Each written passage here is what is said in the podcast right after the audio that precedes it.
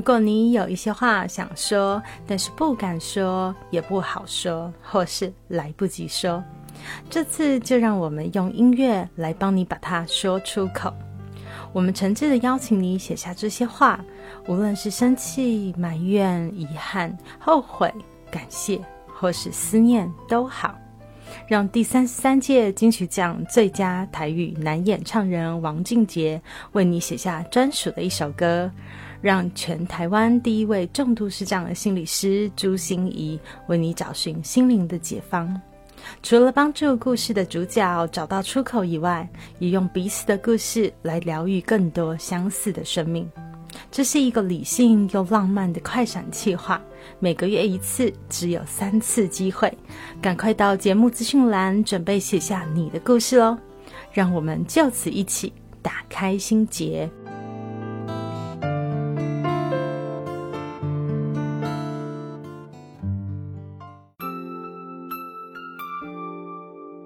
我是朱心怡，Julia，智商心理师，也是一位中途失明的视障者。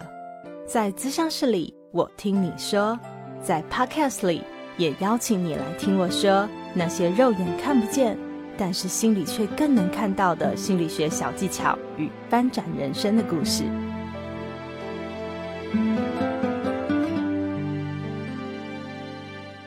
Hello，Hello，亲爱的朋友，你好吗？我是朱心怡，Julia，智商心理师，欢迎收听朱心怡说心里话。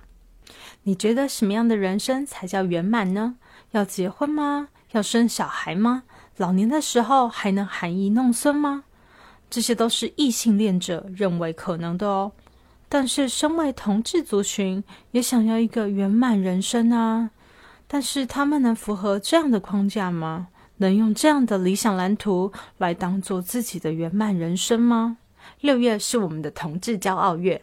现任于看见心理咨商所，本身也是一位同志的胡祖豪心理师，跟我们赤裸裸的分享了同志朋友为什么是如此缺乏爱、渴望爱，但是又不敢爱、很怕爱呢？而他一路走来，对于人生圆满的追求，从来没有停下脚步。但这样的蓝图是怎么样被破灭，而现在又有重新塑造的可能性呢？谢谢小好心理师哦，愿意把第一次在节目中公开出柜的经验给了我们朱心怡说心里话。也因为这是我们比较早期哦就已经事先录好的版本，实在是剪不掉我的职业病，就是喜欢 嗯嗯嗯这样的回应别人哦，所以还请你多多包涵了。我们来一起听听身为同志族群的美丽与哀愁吧。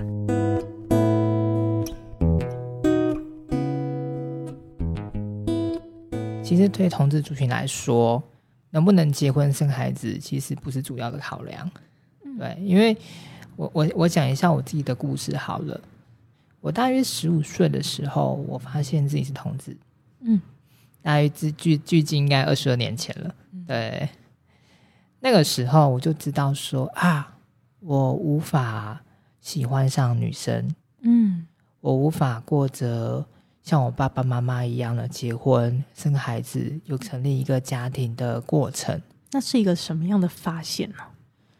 呃，当我认识到我自己喜欢同同性的时候，嗯，对我觉得那过程是一个被迫、被迫接受的感觉，嗯，因为当年嘛，没有我那时候又在比较乡下的地方对。长大，然后。呃，对，同志是蛮蛮污名化的，嗯，对，同志是恶心、很下流的，嗯，认为这世上最下贱的就是同志。所以一开始你的感觉就是，我多想我是一个异性恋者，可是我怎么会喜欢上男生呢？我不能接受，对我不能接受这件事情，那是前面不能接受的历程，有一段过程啦。嗯，就是那时候的我是我很认同异性恋主流文化，我就是。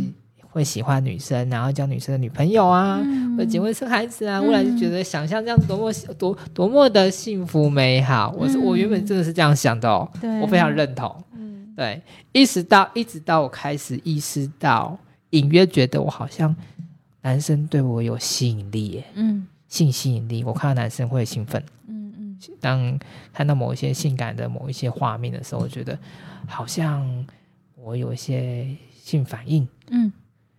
这是一开始的时候，可是还没有直觉认知到自己是同性恋。嗯，一直到我喜欢上班上的同学之后，嗯，对，当然是暗恋，他不知道啦。嗯嗯，对，我才觉得我被迫接受我是同性恋。嗯，然后那时候的文化氛围就是同志是不好的。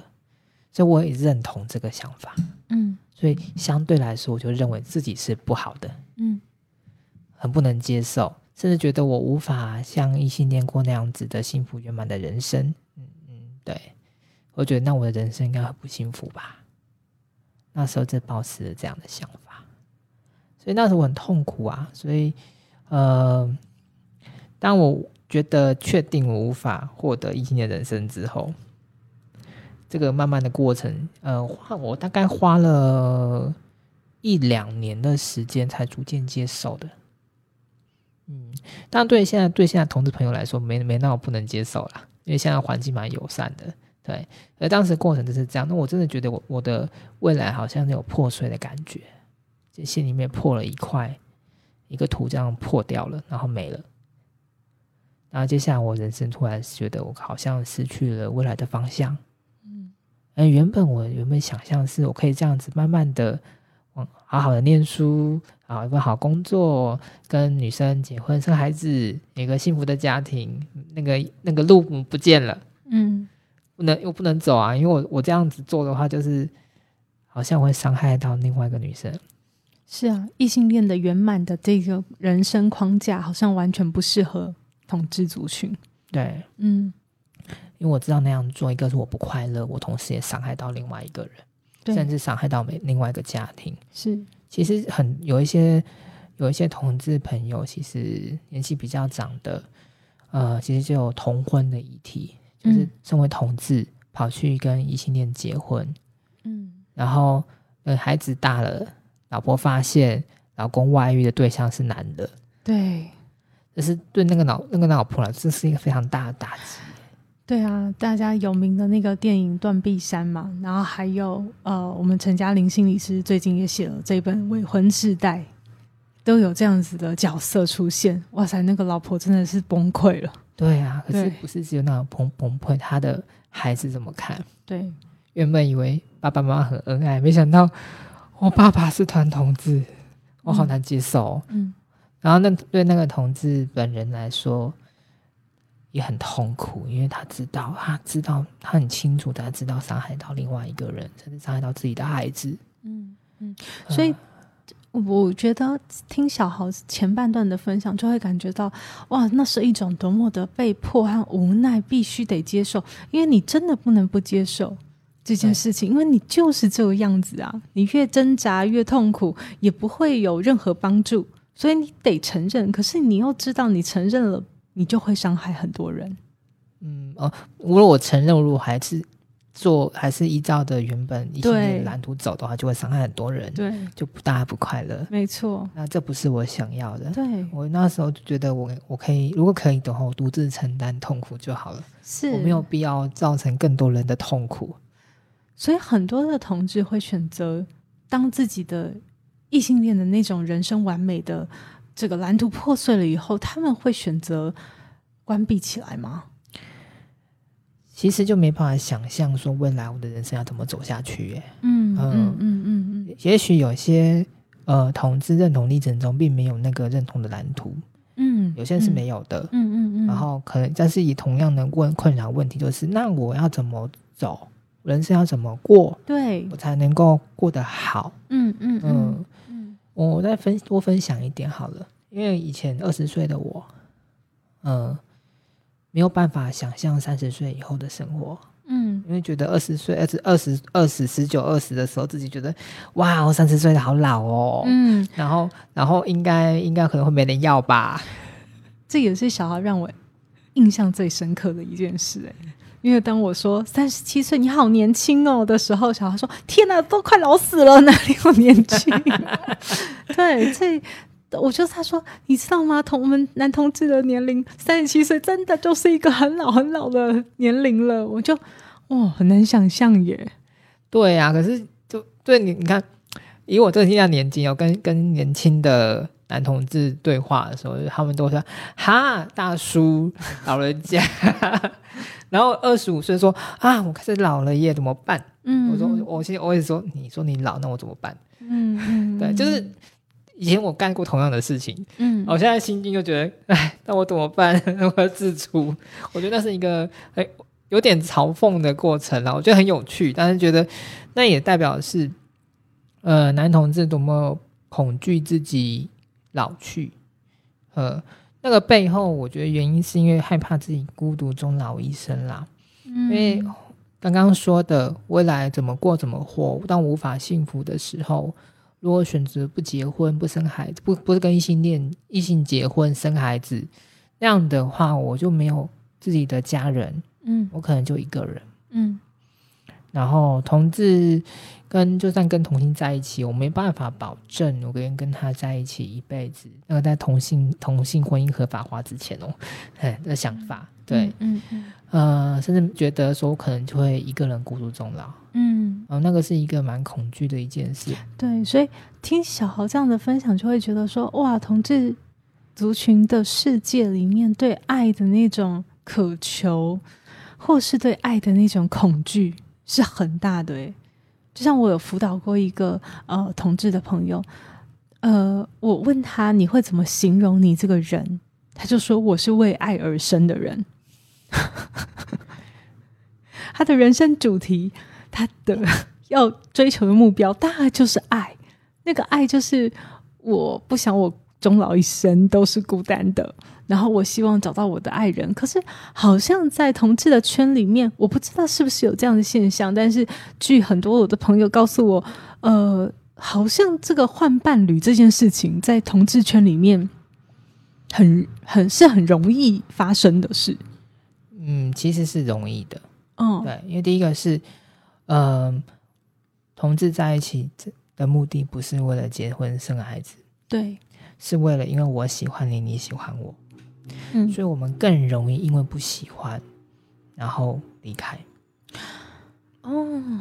哎，你你这样讲，我就感觉到，那科尔伯格不是有讲爱情三因论吗？要有激情，然后要有亲密，要有承诺，这三因素。对，可是我们同志的世界里面是不需要承诺，也没有承诺的。其实有承诺，嗯，可是那个承诺没有法律的保障，嗯，所以他承诺没有那么重，也没有我们共同要去抚养某一个孩子，所以我们一定要在一起或者什么的。对，所以有另外一个说法，同志间的感情才是真爱。嗯，不喜欢就会离开嘛。嗯嗯，喜欢才会在一起嘛。所以这不是真爱是什么？嗯嗯嗯，没有那么多挂碍，不是因为法律的那个证书吗？对，或是孩子的议题被绑住，而是你真的喜欢这个人才跟跟他在一起啊。对，可是这个爱就会变得更。高难度一点呢？呃，对，所以没有保障，所以流动性就会高，风险就高嘛。对，可是又这么的渴望，但是流动性又高。然后还有另外一个问题就是，其实也不容易交到同志朋友。日常生活中，大部分同志都是没有出柜的，你不会特别知道他是或不是。嗯嗯，有的时候看个眼神，我们有时候会知道。他对你有兴趣的话，你会看得出他对你有兴趣，你就知道他是。对你也不可能逢人便说：“哎，我是个同志。”哎，像男，像像同同性跟你搭讪，你会不会觉得很奇怪啊？真的不容易哦。对啊，所以就是有困难啦，要辨识，而且同志族群本来就比较小。嗯，大概平均比例到十分之一好了，我用十分之一来说好了。路上遇到十个人，就一个会是，所以可是大部有九个人都是异性恋啊。那我我去我去搭讪的时候，我怎么知道他是跟不是？几率只有十分之一耶。嗯，而且我跟他搭讪不就出柜了吗？搞不好会被攻击说哦，你这个死 gay。所以哦，我们常常有一种误解哦，就是觉得同志会认得同志。就是哦，你们一看就知道哦，他是我的菜，他跟我是属于同样的人，但是有可能其实并不是，对不对？我我的经验啦，至少有三到四成是看不出来的。嗯嗯嗯，对。那如果像在网络，因为我知道同志社群非常多啊，或是 gay bar 啊，或者是有一些呃聚会的地点啊，就是专属于同志，你们会到那些地方去吗？会，因为这样可以去认识其他不同的同志族群。对，那里你就很安全，对不对？那你都是同志，刚好反过来，嗯，就是现实中是那个九比一嘛，嗯，那边就变成一比九，嗯，九成都是同志，还是有异性恋会来会来了，gay bar 还是异性恋也会来了，嗯，对，尤其是女生是喜欢打 gay bar，因为最安全，他不发生任何事情，而女而且 gay 都护着他们，这是真的。好，那其实我我我讲到网络的这件事情啊，就很想问小豪一下，因为我有一个同同志的个案，呃，他是一个男同志，当他终于有一天必须得约炮的时候，我记得我有跟你分享过，他跟我讲的说，他沦落到要去约炮了，然后那对他来说，好像同志的圈里面，大家性和爱其实是。呃，蛮混在一起的，所以他觉得九成以上大家都是会约炮，然后他终于守守不住他的贞洁，他也去约炮了。然后那时候我记得我跟小豪反说这件事的时候，小豪的反应就说：“啊，他是用沦落这个词哦，他不是用重生吗？”我好一直还想吐槽沦落这个 约炮有这么不好吗？这个本身也是污名化。所以这可是其实异性恋约炮也很盛行的。没错啊，没错。其实比你想象中的更，只是都在台面下，只是因为说出来很难听。其实大家，我我估计大概约炮的比例也没有再低的啦。你说异性恋和同性恋？对啊，都一样啊，只是只是同性恋更更愿意说出来啊。而且在我们的文化里面啊。说实在话，要找到伴不容易。那你怎么解决性需求？我怎么我怎么不伤害别人的情况下解决性需求？嗯，我又不想去买。嗯嗯嗯那怎么办？那不就是去去 pub 啊，或 app 上面找找看有没有人想约？嗯有，有其实有些很其实蛮多伴侣都是因为先先上先试车嘛，后来在一起的。其实没有再少的啦。哦，先做了在一起的，其实也蛮多的。嗯嗯，因为约炮，然后进了，哎，觉得这个人感觉给我不错的感受，我觉得好像想跟这个人多点认识。嗯嗯，然后一认识就是天雷勾动地火，就在一起了。是是，不过这的确也有风险哦，就是呃。我也有同志的个案朋友来跟我说，他喜欢上他约炮的对象，可是人家只是要跟他玩玩，只是要约炮而已，他就很伤心。这样子，那个就是俗称的晕车啦。哦，晕车，对对对，或晕船。哦，晕船。OK OK，那种你晕了哦，你人家只是纯粹约。对，有人有人只是纯粹约，因为要看需求，因为在上面大家说的很清楚，嗯，就是只约。嗯嗯嗯嗯，他通常会讲很清楚，我要我只约，或是说都可以，嗯嗯嗯，想要做什么就是试试看，嗯嗯，我不我不限定或怎么样，反正对，反正见了面喜欢就上，比较直接，尤其是男同志非常直接。所以我想，对同志朋友来说，你看生活的意义感啊、成就感啊，其实跟异性恋没有什么差别，就是还是一样，你们有你们喜欢的工作、你们的事业、你们想要呃去经营的一些关系。可是我觉得最难的就是在性别的认同或性别的倾向上面的那个蓝图，跟异性恋完全是不一样的。所以你们要建构自己的。对，我会觉得异性恋。会有一个所谓的人生的脚本的模范，或是人生的蓝图这个概念。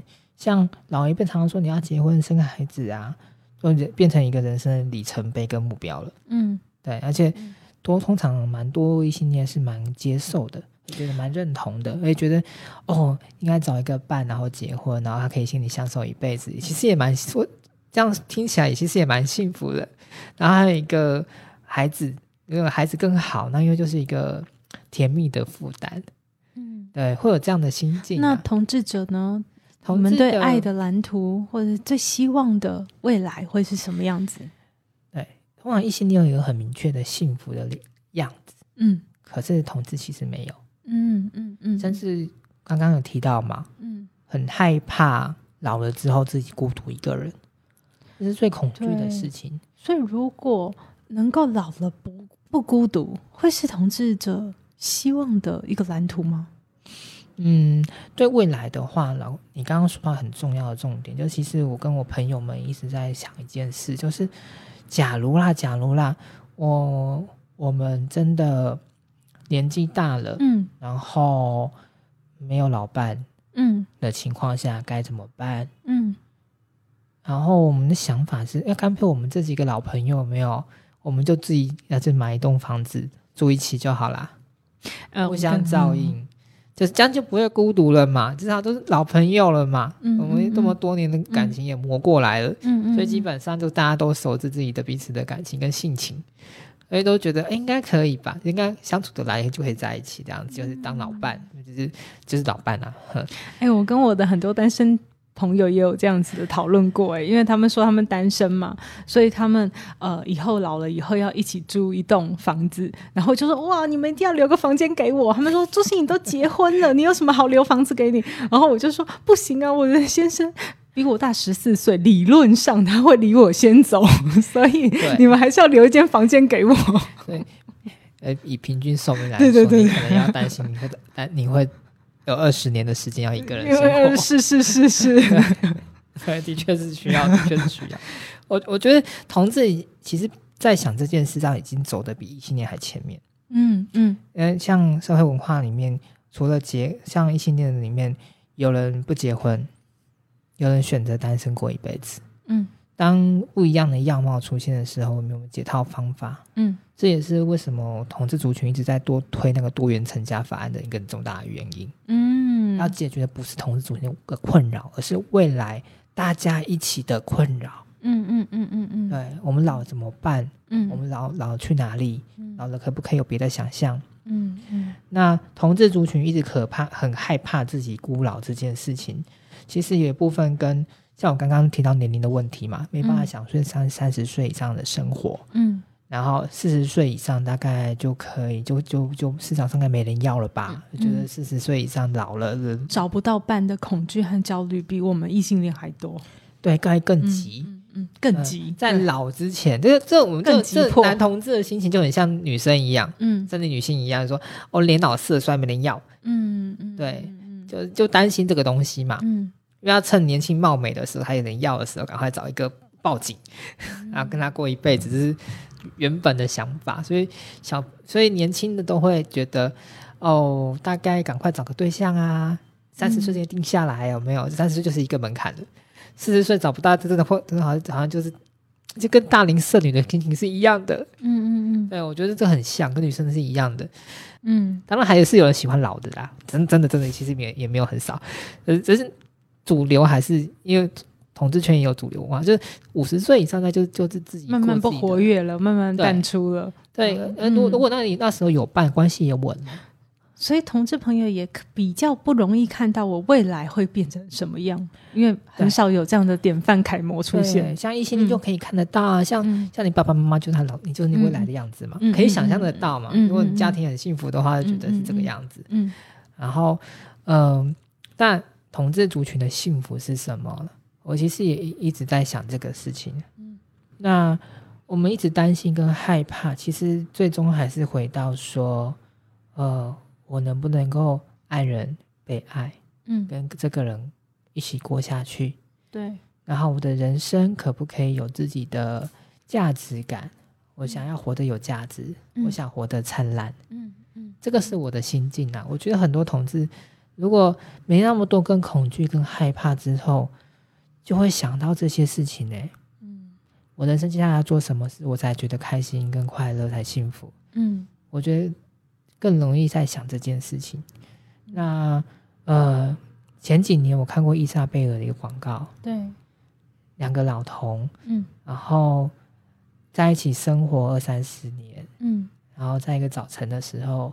一个人帮另外一个人泡泡咖啡，嗯，然后我觉得那个样子，觉得哦，如果我年纪大了以后，嗯，哦，男朋友这样对我，我觉得哇，多棒啊！是啊，是啊，所以我想说，我们大家都有一种最内心深处的爱的渴求、爱的连结，但是同志要走的路，可能会比我们一般异性恋更辛苦一点哦。对，那如果有相关的问题，想要再跟呃小豪多做讨论的话，可以到哪里去联络你呢？如果同志朋友对未来感到迷惘困惑，或是在交朋友和感情上，或对自己的人生规划还不是很明确、没有明确的想法的时候，我觉得你都可以来看见心理智商所来找我讨论。嗯，好啊，我们都会把这样的资讯放在我们的节目资讯栏中。今天真的非常谢谢小豪的分享哦，谢谢小豪，谢谢。心念转个弯，生命无限宽。如果你喜欢我的节目，邀请你可以继续追踪，并且给我五星评价和留言互动。如果你也感受到我们团队的用心，可以使用自由赞助的功能，给予我们实质的鼓励哦。咨商需求、合作邀约，或想要了解更多心理学的知识与故事，节目说明栏中都有我更多完整的资讯哦。